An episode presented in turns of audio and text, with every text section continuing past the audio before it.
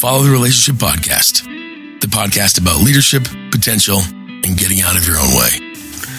Hi, everybody. I'm Mike Dauphinee, and thanks for joining me on the Follow the Relationship Podcast. Really appreciate hearing from you guys these last few weeks. It means a lot. Um, please continue sharing and just uh, subscribing. It means the world to me. I was thinking about failure this week and thinking about all the, the things I've learned from failure. I grew up in a really small town called Patten, Maine.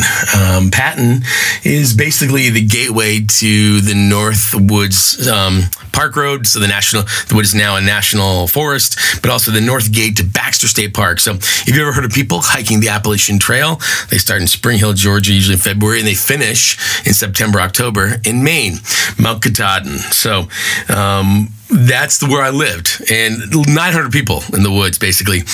And just to show you how far north we were and how remote, um, Canada was 34 miles to the east. So um, civilization was a long way off. Bangor was further south, and but even that, I lived in town. I lived in town in Patten. My parents' best friends, Robert and Louise Guptill, they owned the Cedar Valley Farm at the end of. I'm not making this up. At the end of the Happy Corner Road, they lived at the end of the Happy Corner Road, and and Robert's family had basically homesteaded this dairy farm of a thousand acres um, back in like early 1900s. And Robert was a third generation farmer. And I started shoveling manure and throwing hay for Robert when I was 11, I think was the first summer. And then from 12 on, from 12 until like 20, I'd come home in colleges and I would work on the farm. And uh, if you've read my book, Extraordinary, The World Sold You a Map, What You Need is a Compass, you know that Robert makes an appearance Robert is responsible for so many pieces of my own story and my life, but I was thinking the other day about one in particular. Um, when summer comes, you basically have two seasons in Maine. And so we had mostly dairy cows. And so, one, that's an amazing thing. If you know any dairy farmers, it's a crazy deal in my in my head, I was always like, it's a world where like you can never take time off. Like there's no weekends. The cows have to be milked twice a day, no matter what. There's no there's no not doing that. And so I'm always I've always always thought that was just the hardest job in the world, and I'm it probably was. And milk prices and all those other things they dealt with. It was just man, I have so much respect for farmers. But I started young working there, and in the summer times, you had two seasons because we would grow our own crop, and then we would grow silage, which is basically green chopped hay that would have to be stored, and then we would grow. We'd also harvest our own hay, and so you've seen bales of hay, and then eventually round bales. That was a big thing. But the whole first part of the season was this chopping, and so what would happen is is that you'd have all these fields and fields and fields of this green alfalfa grass or or timothy grass, and it would get mowed and chopped green, and then we would compress it in a silo, pack it down in order to preserve it, and then that would be fed in the winter, and that had even more nutritional value than like dry hay. So there you go, your big lesson on agriculture: silage versus hay.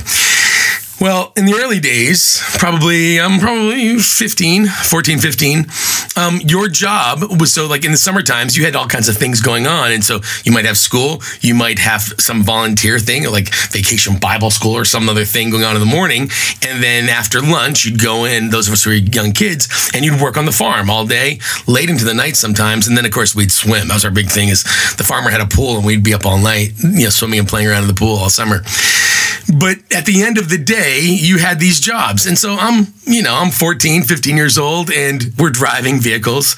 By the time we were 12, 13, you're driving a stick and you're driving of vehicles. And my job, this one during silage season, was mostly because because I'm not doing anything with the hay yet, was mostly just to fill up vehicles and do all these different things. And so I fuel up. We had fuel tanks. We had two fuel tanks in the backside of our shop. And my job the night was help grease things and help the tanks are full of fuel fuel for the next day so they could get started. And so one night we're in the pool hanging out, and Robert was like, "Mike, did you fill the did you fill the tractor? One of the two big tractors they owned."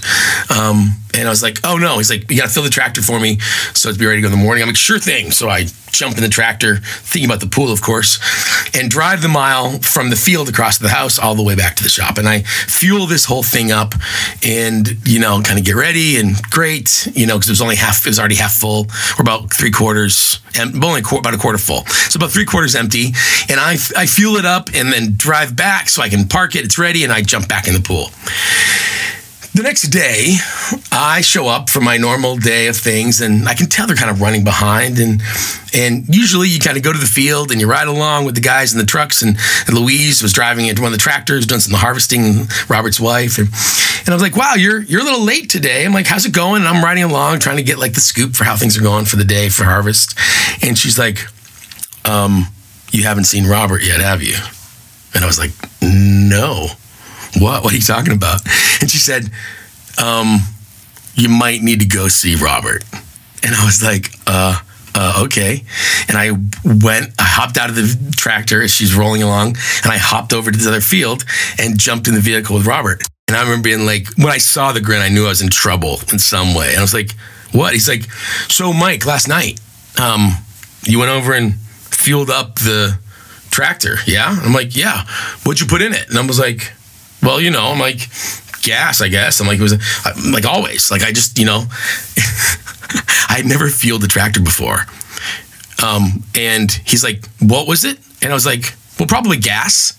And he's like, um, Mike, do you know what goes in a tractor that runs on diesel? And I said, what? He's like, diesel. I had been in such a rush. I it didn't even occur to me to think I had pumped a tank full of gasoline into the, a diesel engine. If you know anything about vehicles, you know that a gas engine, a diesel engine, requires the grease that's in diesel for it to run. I legitimately pumped three quarters of a tank in the, of a whole field that wasn't supposed to be there. And the next morning, they had started the tractor, got in the field, and thank God there had been a quarter of a tank because suddenly it started to act funny. They didn't know what the problem was. And they jumped out, and as they're dealing with it, somebody suddenly smells the gasoline while they're working on the tractor, and they ripped out the fuel filter and drained the tank, and they saved the engine. Um, probably five more minutes, the engine would have seized. It would have seized up, and the tractor would be ruined. We're talking about the most expensive piece of equipment they own. I instantly want to throw up. Like, I have made this stupid kid mistake and it is just ugly. Uh, I put gasoline in a diesel engine tractor and almost cost them $100,000. I don't even know what to say at that point. Like, I'm just losing it. And he's like, so yeah, he's like, so why don't you just go back to the barn and work on stalls and different things? Like, so I went, I basically went and shoveled cow manure the rest of the day to ponder what I had done. And that night, as we're going home, Robert says to me, so here's the tractor, go fill it up. And I was like, no, no, no, no, no, no, no, you do it, you do it. He's like, no, you need to fill up the tractors. He made me fill up both of them. And I took both tractors and just shaking pumped a you know a tank full of diesel into both tractors and went on. And then the next day, as we came in, um, again, no problem. Second day, the right fuel or whatever. But I came in to discover in giant John Deere green. the sides of the fuel tanks, a giant letter in green, hey Mike, this one's diesel. And everybody just laughed their heads off all day. Everybody's and I was thinking so much about this. When it comes to failure, there's only two responses you have to learn and you have to laugh. Robert insisted that I have to go back and fill that tractor because he knew that I had to learn that it would be no good to be afraid. It would be no good to suddenly think that I was incompetent around machinery. He knew I was going to be working on that farm for years. I had to have confidence. And the only way to deal with failure is to go, okay, try it again. You have to learn from it. Failure not learned from is a waste. Failure not dissected and moved on, if you don't, you know, that you then can move past is leaving money on the table. Think about how many things in your moments of shame that you run from, how many great, expensive lessons you could have learned the first time if you just stopped and said, let me try this again. When it comes to failure, you've got to learn. But the second thing is you got to laugh. It's not, you know, thankfully, most of the time, failure is not fatal. It can be costly, but at the very, if it's not fatal, you got to laugh at it. You got to not take it so take it so seriously. When you put when you put your your failure in the context of others, like it's less isolating. See, failure is isolating. It convinces us that no one else has ever screwed up the way we were, we've screwed up, and that no one else could do what we've done, and so we feel the shame. Man, if you can learn and laugh at failure, you will be the most successful of everyone among your circle. Because the reality is, you're going to extract every ounce of value from every moment, not just the moments you succeed. You're going to learn how to not do something again. You're going to find the confidence to do what you've never done before. And you're going to be able to laugh at moments that don't meet your expectations. Failure is key in our life because it can teach us so much, but only if we'll let it help us learn and laugh. What was the last failure you learned from? Who's somebody in your life that you know just laughs at failure and just kind of moves on? I'm grateful for people like Robert Guptill in my life who taught me that no matter my mistake, I could keep going. And Lord knows I made mistakes there, but I learned.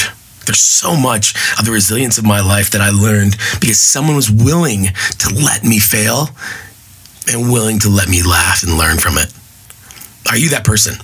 If not, I suggest that you follow the relationships in your life enough to cultivate that. When you're leading a team, just institute laughing and learning. All right, guys, what, do we, what did we learn from this? What's the best joke we can make from this? If you would simply do that, what did I learn and what can I laugh at? Go ahead, I try it. Think of something you're really embarrassed at. Pause. What can you learn? What can you laugh at? It'll change how you see it. This has been the Father Relation Podcast. Thanks so much for being here. Please share this with somebody give a share, smash a subscribe button if you're on Spotify or Apple or whatever. I'd love to hear your thoughts or questions. Drop me a note or shoot me a message. Thanks so much, guys. Love you. Have a great week. You've been listening to the Follow the Relationship Podcast. For more resources and information, please check out my website at www.michaeldauphinee.com. For free resources, you can check out my blog as well as my YouTube page and reach me through any social media channel LinkedIn, Instagram, or Twitter.